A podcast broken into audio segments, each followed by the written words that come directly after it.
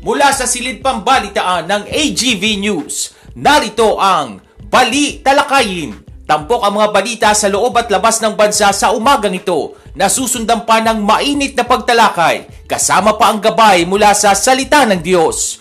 Bali Talakayin! At narito ang inyong tagapag-ulat, R. Vargas. Headlines.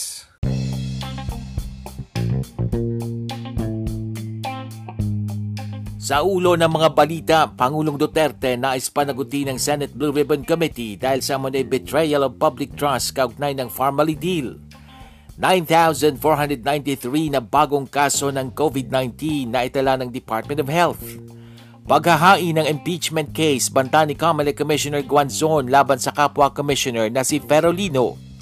At utang ng Pilipinas nasa 11.7 trilyong piso hanggang nitong nakaraang Disyembre.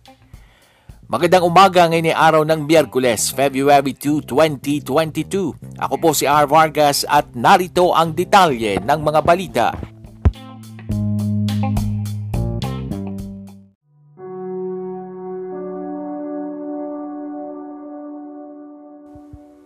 Update on COVID.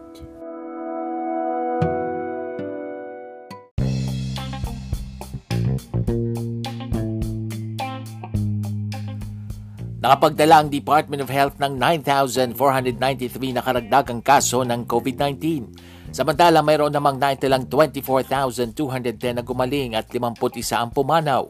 Sa kabuuang bilang ng mga naitalang kaso sa bansa, 4.9% o 176,053 ang aktibong kaso, 93.6% o 3,339,558 na ang gumaling at 1.51% o 54,054 ang namatay.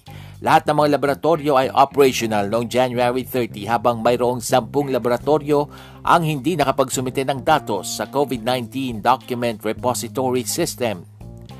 Suportado ng OCTA Research Group ang pagsasailalim ng Metro Manila sa Alert Level 2. Ayon kay Professor Guido David, posibleng ang naging basihan ng Interagency Task Force o IATF sa pagpapatupad nito ay ang mababang healthcare utilization rate na nasa 40% ngayon o low risk.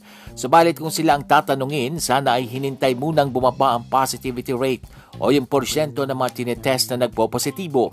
Sa kasalukuyan kasi ay nasa 17% pa ito. Tingin naman ng OCTA, nalampasan na ang pinakamalalang epekto ng Omicron variant sa Metro Manila. Napansin kasi nila na pababa na ang mga kaso maging sa ilang pang lugar sa Luzon at Visayas. Subalit paalala ng OCTA Research, kailangan pa ring mag-ingat at magpabakuna. Naghahanda na ang Bureau of Immigration sa muling pagpasok ng mga dayuhang turista sa bansa sa darating na February 10. Ayon kay Immigration Commissioner Jaime Morente, nakabalik na sa trabaho ang higit 400 nilang tauhan na nakatalaga sa Ninoy Aquino International Airport na nagpositibo sa COVID-19. Sa ngayon ay unti-unti na silang nakababalik sa full capacity. Inaasahan nilang darami ang mga international passengers sa NAIA, lalo't pinaluwag na ng IATF ang protocols para sa mga fully vaccinated passengers. Meron naman silang inihandang reserve team ng immigration officers. 23 pa kasi sa kanilang hanay ang nagpapagaling mula sa COVID-19. Magsasagawa ng pakikipag-ugnayan ng Metropolitan Manila Development Authority o MMDA sa Department of Education o DepEd hinggil sa resumption ng gagawing limited face-to-face classes sa Metro Manila sa ilalim ng Alert Level 2 ngayong pandemya. Naniniwala si MMDA Chairman Benhur Abalos na napakaganda ng pilot face-to-face classes bago pa man ito itigil dahil isinailalim sa Alert Level 3 ang National Capital Region dahil sa biglaang pagdami ng kaso ng COVID-19 sanhi ng Omicron variant nitong nakaraan. Nauna rito noong Agosto 2021, isang poll ang inilunsad ng isang education group na nagsasaad na 66% hanggang 86% ng mga public school students ang kaunti lamang ang natututunan sa ilalim ng remote learning setup na ipinatutupad dahil sa global health crisis. Sa iba pang tampok na balita, matapos ang ilang buwang pag-iimbestiga, inilabas na ng Senate Blue Ribbon Committee ang report nito kaugnay ng kontrobersya sa Pharmally deal ng gobyerno. Sa kanilang report, nais nilang papanagutin si Pangulong Rodrigo Duterte dahil sa umano'y betrayal of public trust. Kaugnay ito ng maanumalyang pagbili ng gobyerno ng mga face masks at iba pang kagamitan para sa pandemic response ng bansa. Pinakakasuhan din ng komite si Health Secretary Francisco Duque III, ilang opisyal ng Pharmally at ng Procurement Service ng Department of Budget and Management, pati ang negosyante at kaibigan ng Pangulo na si Michael Yang. Sa iba pang pangyayari, plano ni Kamali Commissioner Rowena Guanzon na maghain ng impeachment case laban kay Commissioner Jaime Ferolino. Ito'y kaugnay ng pagkaantala ng paglalabas ng resolusyon sa disqualification case ni presidential aspirant Ferdinand Bongbong Marcos Jr. Ayon kay Guanzon, hindi siya magpapatinag sa posibleng libel case o ano pang kaso na maaaring isampa ni Ferolino laban sa kanya. Ang dapat pa nga anyang matakot ay si Ferolino dahil baka maghain siya ng impeachment complaint dahil sa paglabag nito sa Anti-Graft and Corrupt Practices Act. Nakahanda rin daw si Guanzon na harapin ang anumang kaso na pwedeng ihain sa kanya kahit sa ampamang korte sa bansa. Sa ibang ulat, inihayag ng Bureau of Treasury na bumaba ang halaga ng pagkakautang ng gobyerno hanggang nitong katapusan ng Disyembre taong 2021. Subalit pasok pa rin sa manageable threshold ang full-year debt levels kumpara sa laki ng ekonomiya ng bansa.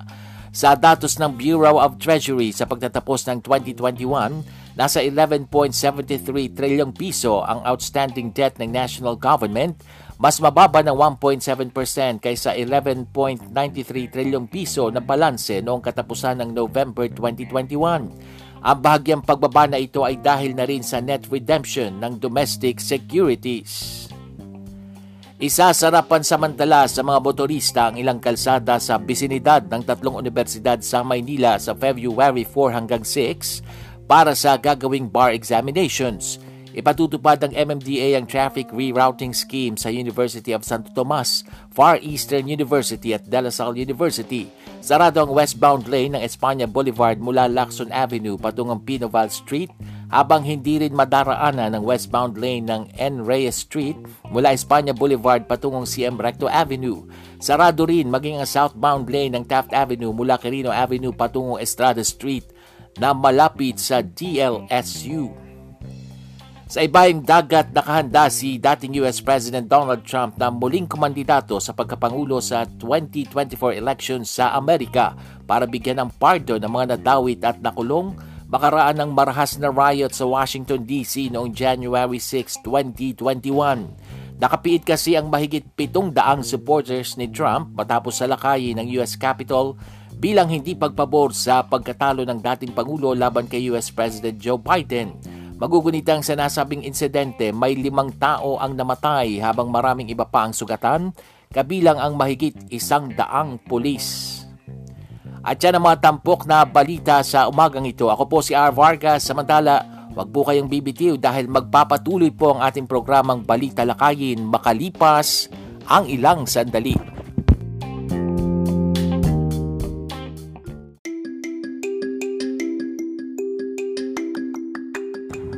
Alam mo na ba ang bagong ipinatutupad na polisiya para sa quarantine period ng COVID-19 patients?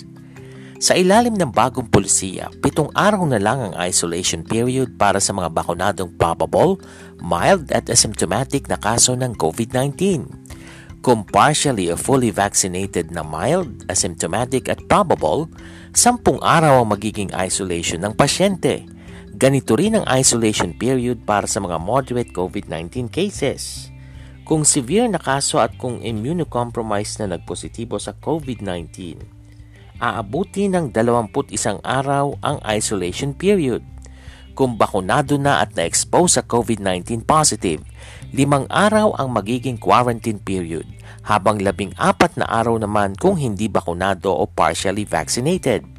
5 araw o maaaring mas maikli pa ang quarantine period ng healthcare workers na na-expose sa COVID-19 positive, depende sa magiging assessment ng ospital o pinagtatrabahuhang public health office. Bibigyang prioridad sa bagong polisiya ang agarang isolation para sa general population. Prioridad naman sa testing ang healthcare workers, seniors, at immunocompromised. Paalalang hatid ng programang ito at ng Department of Health.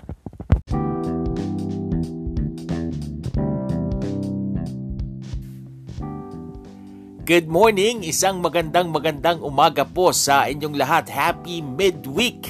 Yes, araw na po tayo ngayon ng Miyerkules, 2 ng buwan ng Pebrero taong 2022.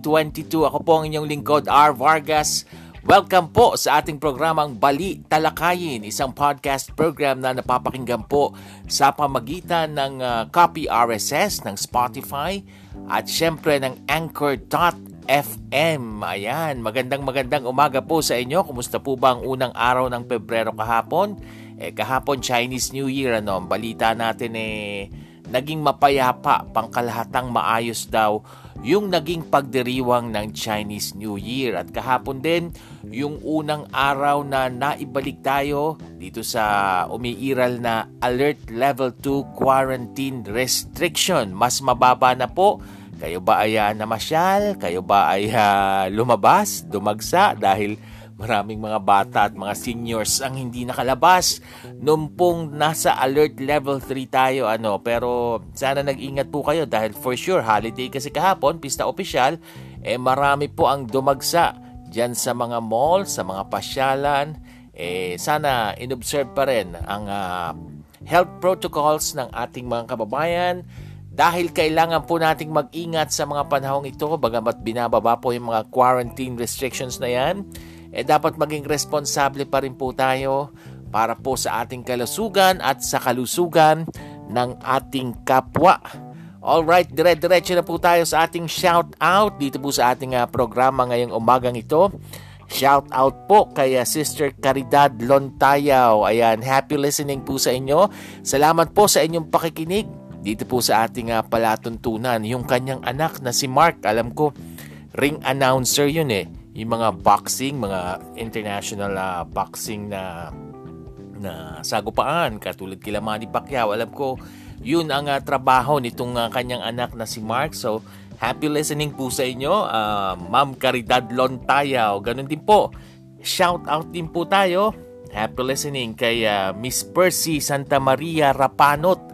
Siya naman po ang may-ari ng Disenyo Pandi. Itong Disenyo Pandi, nung nasa TV pa po ako, pag may mga special occasions, on-cam, halimbawa State of the Nation Address o Araw ng Kasarinlan at Kailangan ng Barong, sila po yung aking nagiging sponsor. Maraming salamat po at nakikinig po siya sa atin ngayon, si Miss Percy Santa Maria Rapanot ng Disenyo Pandi. Shout out din kay Sister Cora Kitulio. Kasamahan naman namin ito sa church.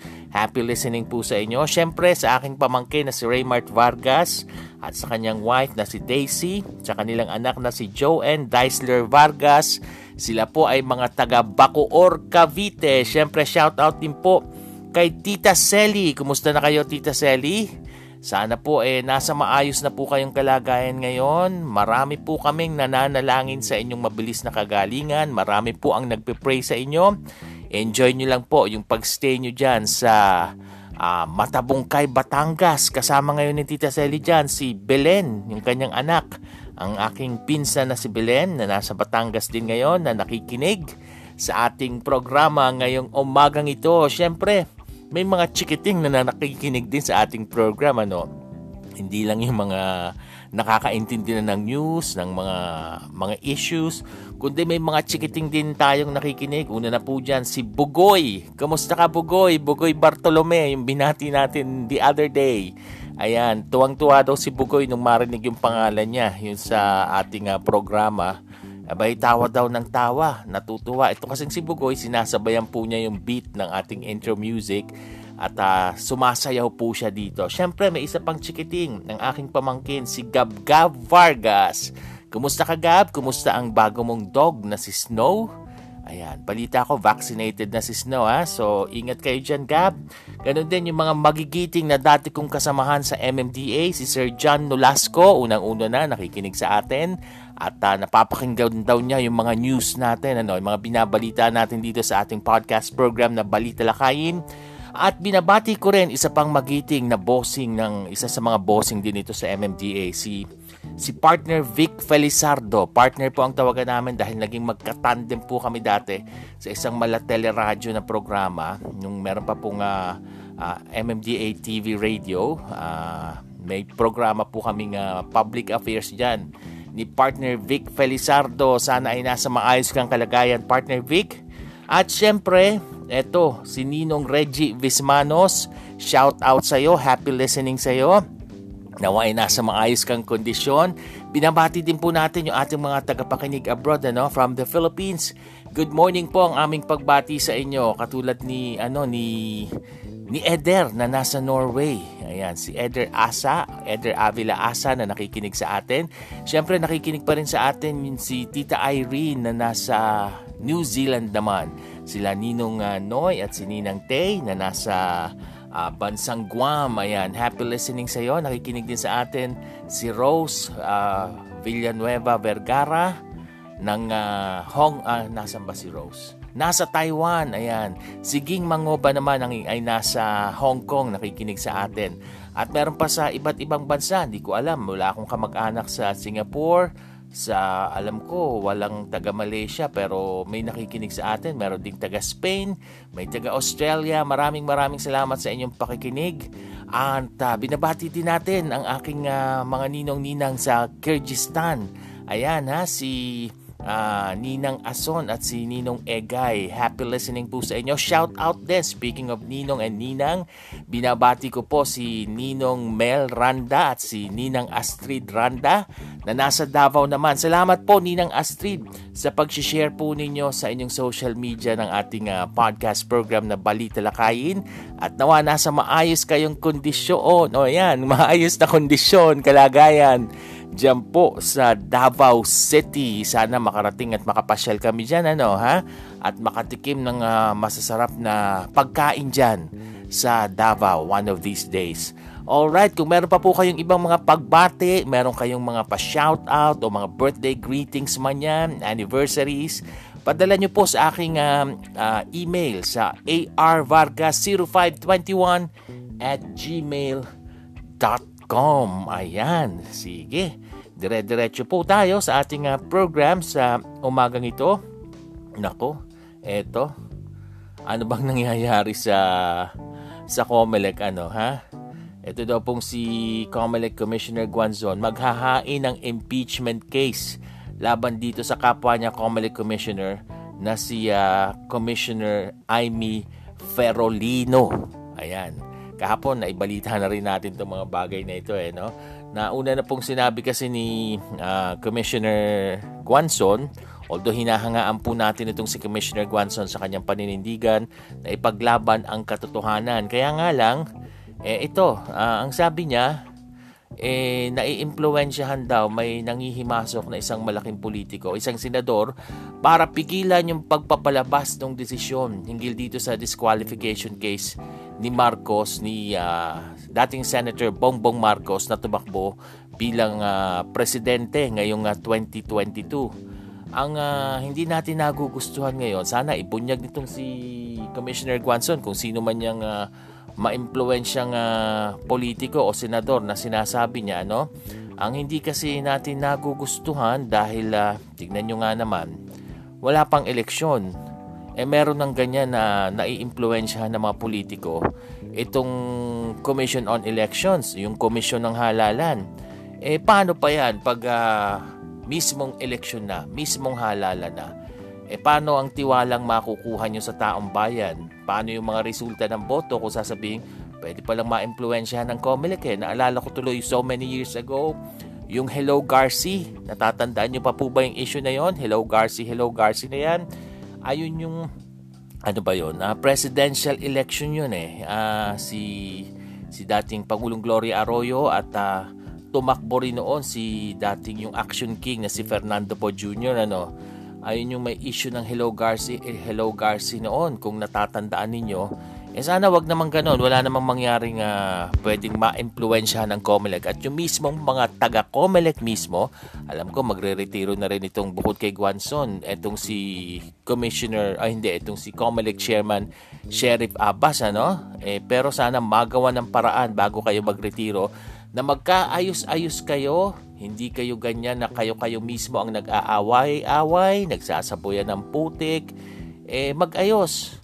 at huwag pa-impluensya itong COMELEC sa sino mang politiko o kandidato para hindi nababahiran ng dungis at maging buo pa rin yung tiwala ng taong bayan sa inyo, lalong-lalo na po sa larangan ng eleksyon. Ayan, sige po, good news po muna tayo mga kaibigan para po ito sa ating mga lolo't lola, mga senior citizens.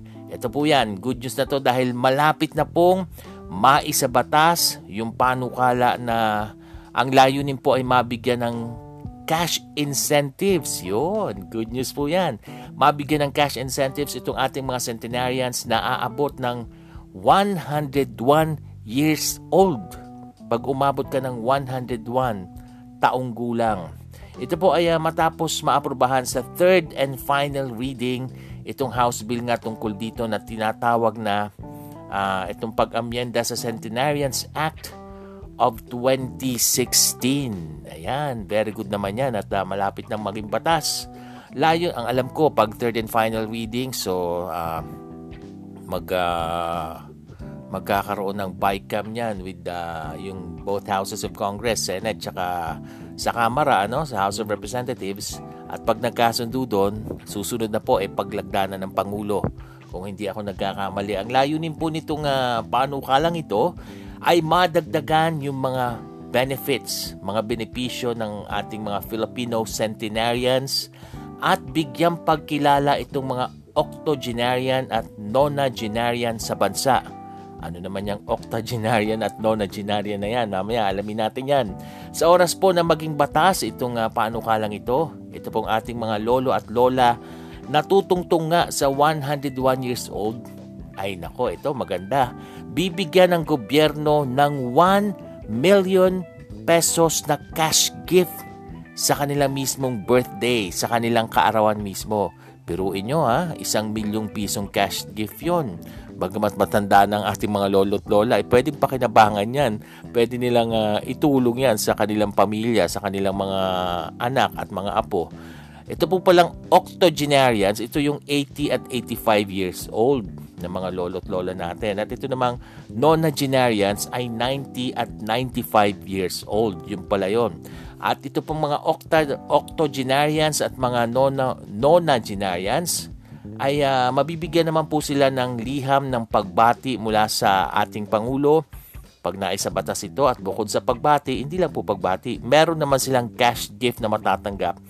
Malaki-laki rin ito at 25 pesos pag sila naman ay nag-birthday. Mananatili pa rin ang letter of felicitation at centenarian gift na 100,000 pesos para sa mga lolo at lola na 100 taong gulang. At sakali pong maging ganap na batas, ang National Commission of Senior Citizens ang magsisilbi pong lead agency para po isakatuparan yung mga dagdag na benepisyo sa mga centenarians, yung mga benepisyo po na ating nabanggit kanina. Yan, palakpakan naman sa ating mga lolo at lola na talaga pong naghirap sa atin, para tayo ay magabayan, para tayo ay kahit nga mga lolo't lola na, sila pa rin kadalasan yung mga nag-aalaga sa mga apo, parang hindi pa rin sila napapahinga sa pag-aalaga sa mga bata. Ayan, pero ito, mahalaga po na mabigyan sila ng pagkilala rin naman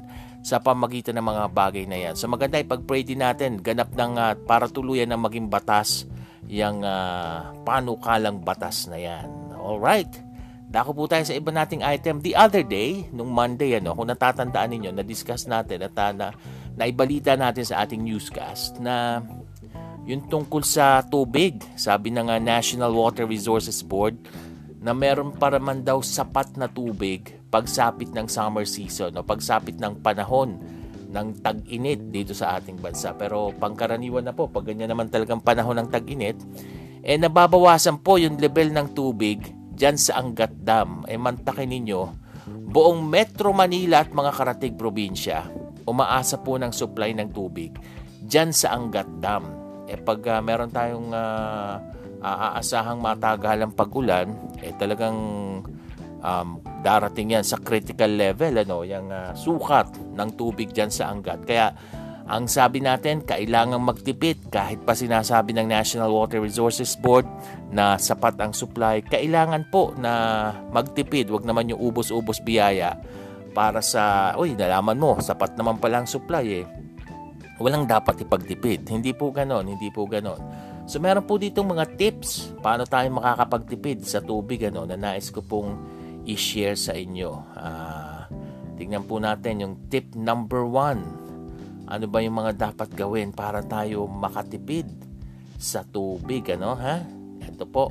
Kasi alam nyo naman, ang wastong pagtitipid at pagkonsumo ng tubig ay madali pong magagawa kung meron po tayong sapat na kaalaman tungkol sa kahalagahan ng tubig. Yung pong simpleng pagtitipid po na gagawin natin, meron po itong katumbas na kapakinabangan. Kaya't importante tayo pong lahat maging bahagi ng araw-araw na gawain sa pagtitipid ng tubig.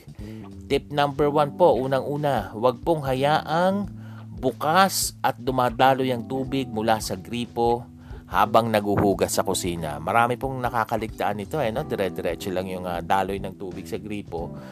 Tapos may iba pang ginagawa. Hindi lang po mababawasan ng supply ng tubig sa Angat Dam, ang level ng tubig sa Angat Dam. Lalaki rin po ang babayaran ninyo sa whether Maynila dyan o Manila Water. So kung maghugas ng mga gamit sa kusina, importante po ibabad muna daw sa mainit na tubig yung mga mamantigang hugasin. Tapos sa unahing linisin ang hugasing mas kaunti po yung mantika. Saka po isunod yung hugasing mas masebo o mas mamantika. Ayan, importante po yung bagay na yan. Number 2 na tip. Ayan, tingin tayo ng number 2 na tip dito sa ating mga binibigay na tips sa pagtitipid ng tubig. Pangalawa, importante din po ito sa ating pagtitipid. Ayan, una, dapat huwag hayaang dire-diretsyong bukas ang gripo. Pangalawa, isara ang gripo. Parang katulad din nun, isara po ang gripo habang nagsisipilyo ng ngipin o nag-aahit yung ating mga kalalakihan, di ba? Gumamit po ng baso sa pagmumog at kaunting tubig sa pagbanlaw ng toothbrush o ng inyong pang-ahit o razor. Ayan, kasi ganyan din po, yung ba, habang nagtutoothbrush, dire-diretso pa rin yung daloy nga ng tubig, yung tulo ng tubig sa gripo. Mahirap na yan pag wala nang dadaloy dyan, wala nang tutulo dyan. Pare-pareho po tayong mahihirapan sa susunod pag ganyan po ang nangyari. Ayan. Number 3 po na tip sa pagtitipid ng tubig, alamin kung may mga tagas ang tubo at agad po itong ipakumpuni kung depektibo sa isa talagang marunong na tubero. Ayan sa marunong na tubero, hindi po yung sa kung sino-sino. Kung kayo hindi marunong, baka lalong masira yan. O kung sino lang yung tinawag nyo sa kapitbahay ninyo, ipakumpuni po kung may tagas doon po sa mga marurunong mismo, sa mga totoong tubero. Maari po kasing malaman po, pwede palang malaman, mga kaibigan, kung may tagas ang linya ng tubig gamit ang water meter. Paano po yan? Isara po ang lahat ng gripo at pagmasdan yung galaw ng water meter ninyo. Kung patuloy po sa pagtakbo yung metro kahit walang dumadaloy na tubig, palatandaan na daw po yan na may tagas ang inyong tubo, yung tubo ng tubig ninyo. Kaya yan, dapat po isaalang-alang po yan, mga bagay na yan. Number 4 na tip sa pagtitipid ng tubig, tiyakin po na nakasara ng maayos ang lahat ng gripo. Lalo na kung matutulog na kayo. Minsan, tulo pa rin ang tulo sa mga lababo. Sira na pala yung pihita ng tubig. Alam nyo po ba na tinatayang 200 litro ng tubig ang natatapon at nasasayang sa bawat 5 minutong naiiwang bukas yung ating mga gripo. So, i-check nyo po yan para at the same time nakakatipid din kayo sa bayarin. Nakatipid na kayo ng tubig para hindi talaga mabawasan yung level ng tubig sa Angat Dam, sa water reservoir. Nabawasan din, nakatipid din kayo sa inyong mga bayarin. Number 5, mag-recycle po ng tubig. Paano naman itong mag-recycle ng tubig? Ito po, yung pong pinagbanlawang tubig mula po dun sa mga nilabhang damit o pinanghugas ng mga pinggan o plato, pwede po uling gamitin na pambuhos naman sa inyong mga CR, panlinis sa garahe, pwede rin pong pandilig sa halaman at panlaban naman dun sa mga ginamit na basahan. Ayan ha, mag-recycle po ng tubig. Importante yan. Yung iba talagang ubos-ubos bihaya nga, hindi na nagagawa itong pag-recycle na yan. Aminin po natin, pare-pareho tayong guilty dyan, ano? At hindi na natin na isa-alang-alang yung mga ganyang bagay. Tingnan naman natin po yung tip number 6 dito sa ating pagtitipid ng tubig tips para po pare-pareho po tayong hindi magdusa bandang huli at wala nang lumalabas sa gripo. Number 6, gumamit po ng palanggana habang naghuhugas ng mga prutas o mga gulay at iba pang pagkain. At gumamit lamang po ng sapat na tubig sa mismong pagluluto ng inyong pagkain. Ayan. Sa number 7 naman pong tip, tignan natin para makatulong din sa atin ngayong mga panahong ito na malapit na ang panahon ng tag-init. Ngayon pa lang grabe na yung init na nararamdaman natin, ano, Pebrero pa lang. Number 7 po, gumamit ng balde o timba, ganon din ng tabo sa pagligo. Ibig sabihin daw po, iwasan muna yung paggamit ng shower dahil malakas po kumonsumo pag shower ang inyong ginagamit. So, timba na lang at tabo. Pero kung kailangan talagang gumamit ng shower, wala kayong timba, wala kayong tabo, isara ito habang kayo ay nagsasabon at nagsashampoo at buksan na lamang po yung shower kung magbabanlaw na kayo mismo sa inyong pagligo. Ayan, importante yan dahil nako, ganun pala, no? Yung shower pala, malakas kumonsumo ng tubig. Number 8, ibabad po muna yung mga lalabhang damit. Ito para sa mga maglalaba. Ibabad nyo po muna upang madaling maalis ang dumi. Tapos yung mga gumagamit po ng palanggana o batya na dapat gumamit lang kayo ng tamang dami ng tubig. Huwag yung hayaang umaapaw yung inyong batya habang nakabukas yung gripo. Marami pong ganyan pag naglalaba, ano. Kung gagamit naman ng washing machine, maglaba na po ng maramihan. Gumamit ng tamang dami ng sabon para nga naman di maaaksaya o hindi maging maaksaya yung pagbabanlaw. Kasi pag masyadong concentrated yung sabon mo, mahirap banlawan. Ilang beses kang magbabanlaw pag ganyan. Ayan, number 9 tip naman po sa ating pagtitipid pa rin ng tubig. Ang number 9, iwasan po ang pag-flush ng inyong toilet kung hindi naman kailangan. Iba, flush ng flush, no? Para daw malinis. Kung hindi naman talaga kailangan, iwasan na po muna yung masyadong pagpa-flush. Dahil ang isang pag-flush lamang daw, yung isang beses mo lang daw na pag-flush, tinatayang gumagamit na ng 14 hanggang 20 liters ng nawawala o nababawas na tubig. So, 9 na tips po yung ating nabigyang daan dito po sa ating programa para tayo ay makatipid ng tubig. Pare-pareho po nating isaalang-alang. Kung makalimutan po ninyo yung mga tips na nabanggit natin, pwede nyo pong balikan yung replay ng ating episode dun po sa inyong pinapakinggan ngayong umagang ito. Alright, patuloy kayong nakatutok dito sa ating programang Bali Talakayin. Susunod na po ang ating gabay mula sa salita ng Diyos. Huwag po kayong aalis. Magbabalik po kami makalipas ang ilang paalala.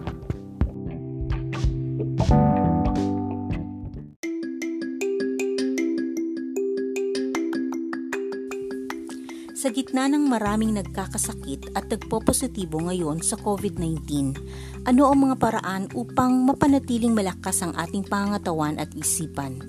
Kumain ng mga masusustansyang pagkain tulad ng prutas, gulay, isda at karne. Mag-ehersisyo sa loob ng bahay ng 30 minuto kada araw. Magkaroon ng sapat na tulog. Mag-practice ng self-care. Ang simpleng pagre-relax o pakikipag-usap sa iyong loved ones ay isang uri ng self-care. Kausapin at kamustahin ang ating mga loved ones.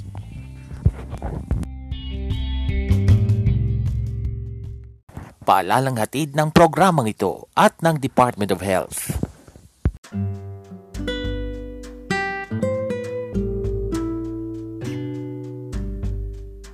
At narito na ang gabay mula sa salita ng Diyos. tampok ang pagbubulay-bulay sa kanyang salita.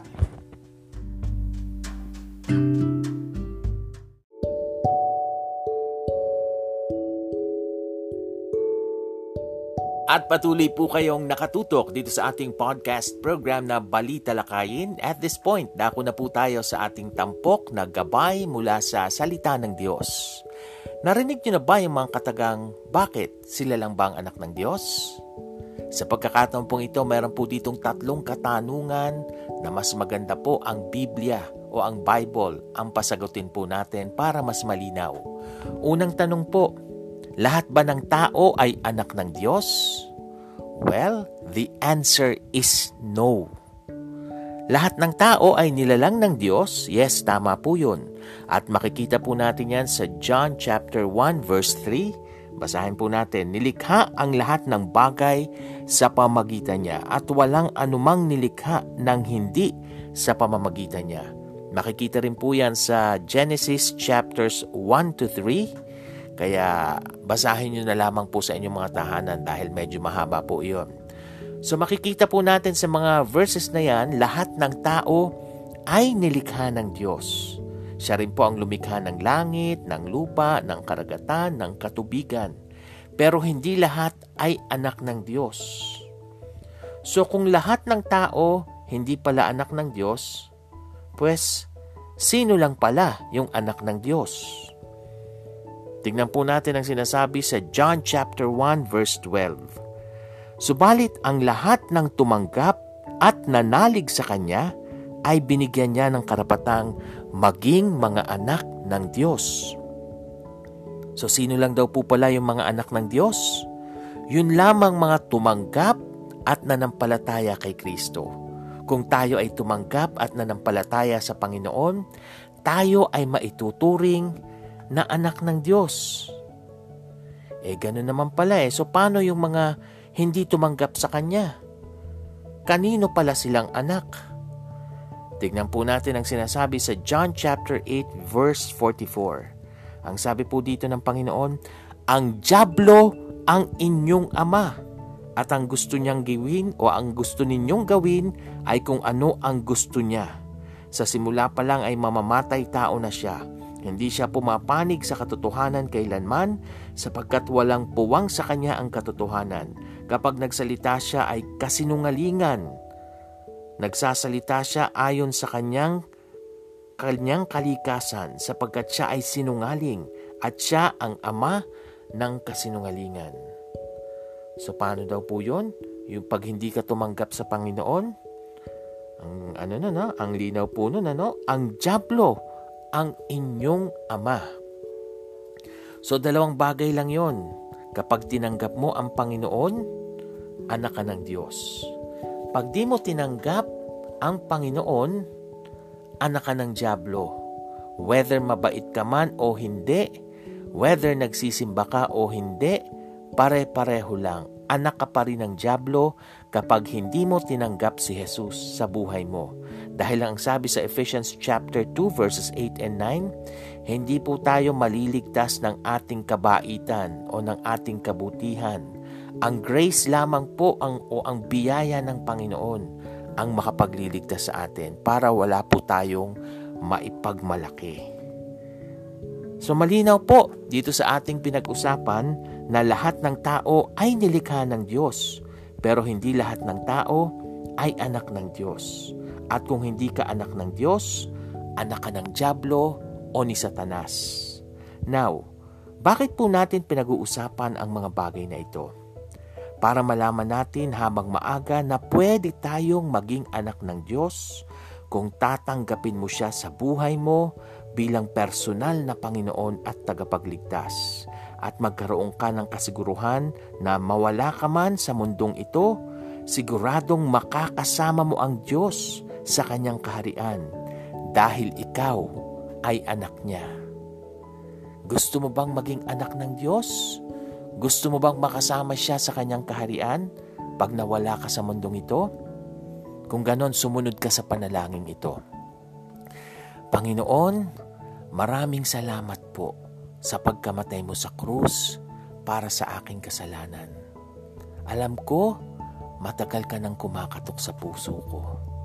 Sa pagkakataong ito, pinagbubuksan kita, pinapapasok kita, at tinatanggap kita sa aking buhay bilang aking personal na Panginoon at tagapagligtas.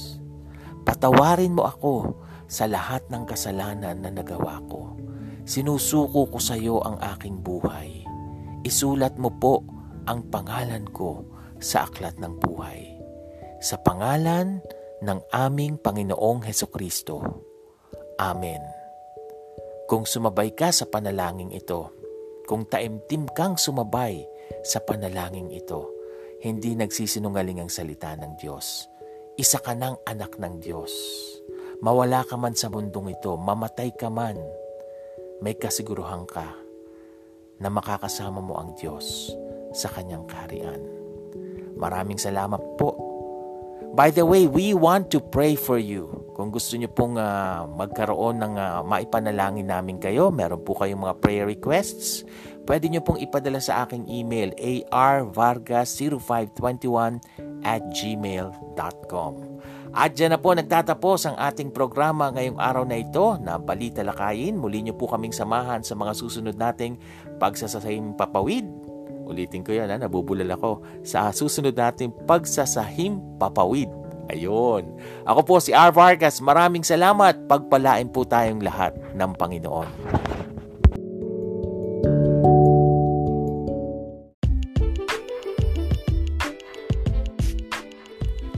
Inyong napakinggan ang Bali Talakayin. Muling tunghayan ang programang ito tuwing umaga sa susunod na pagsasahing papawid.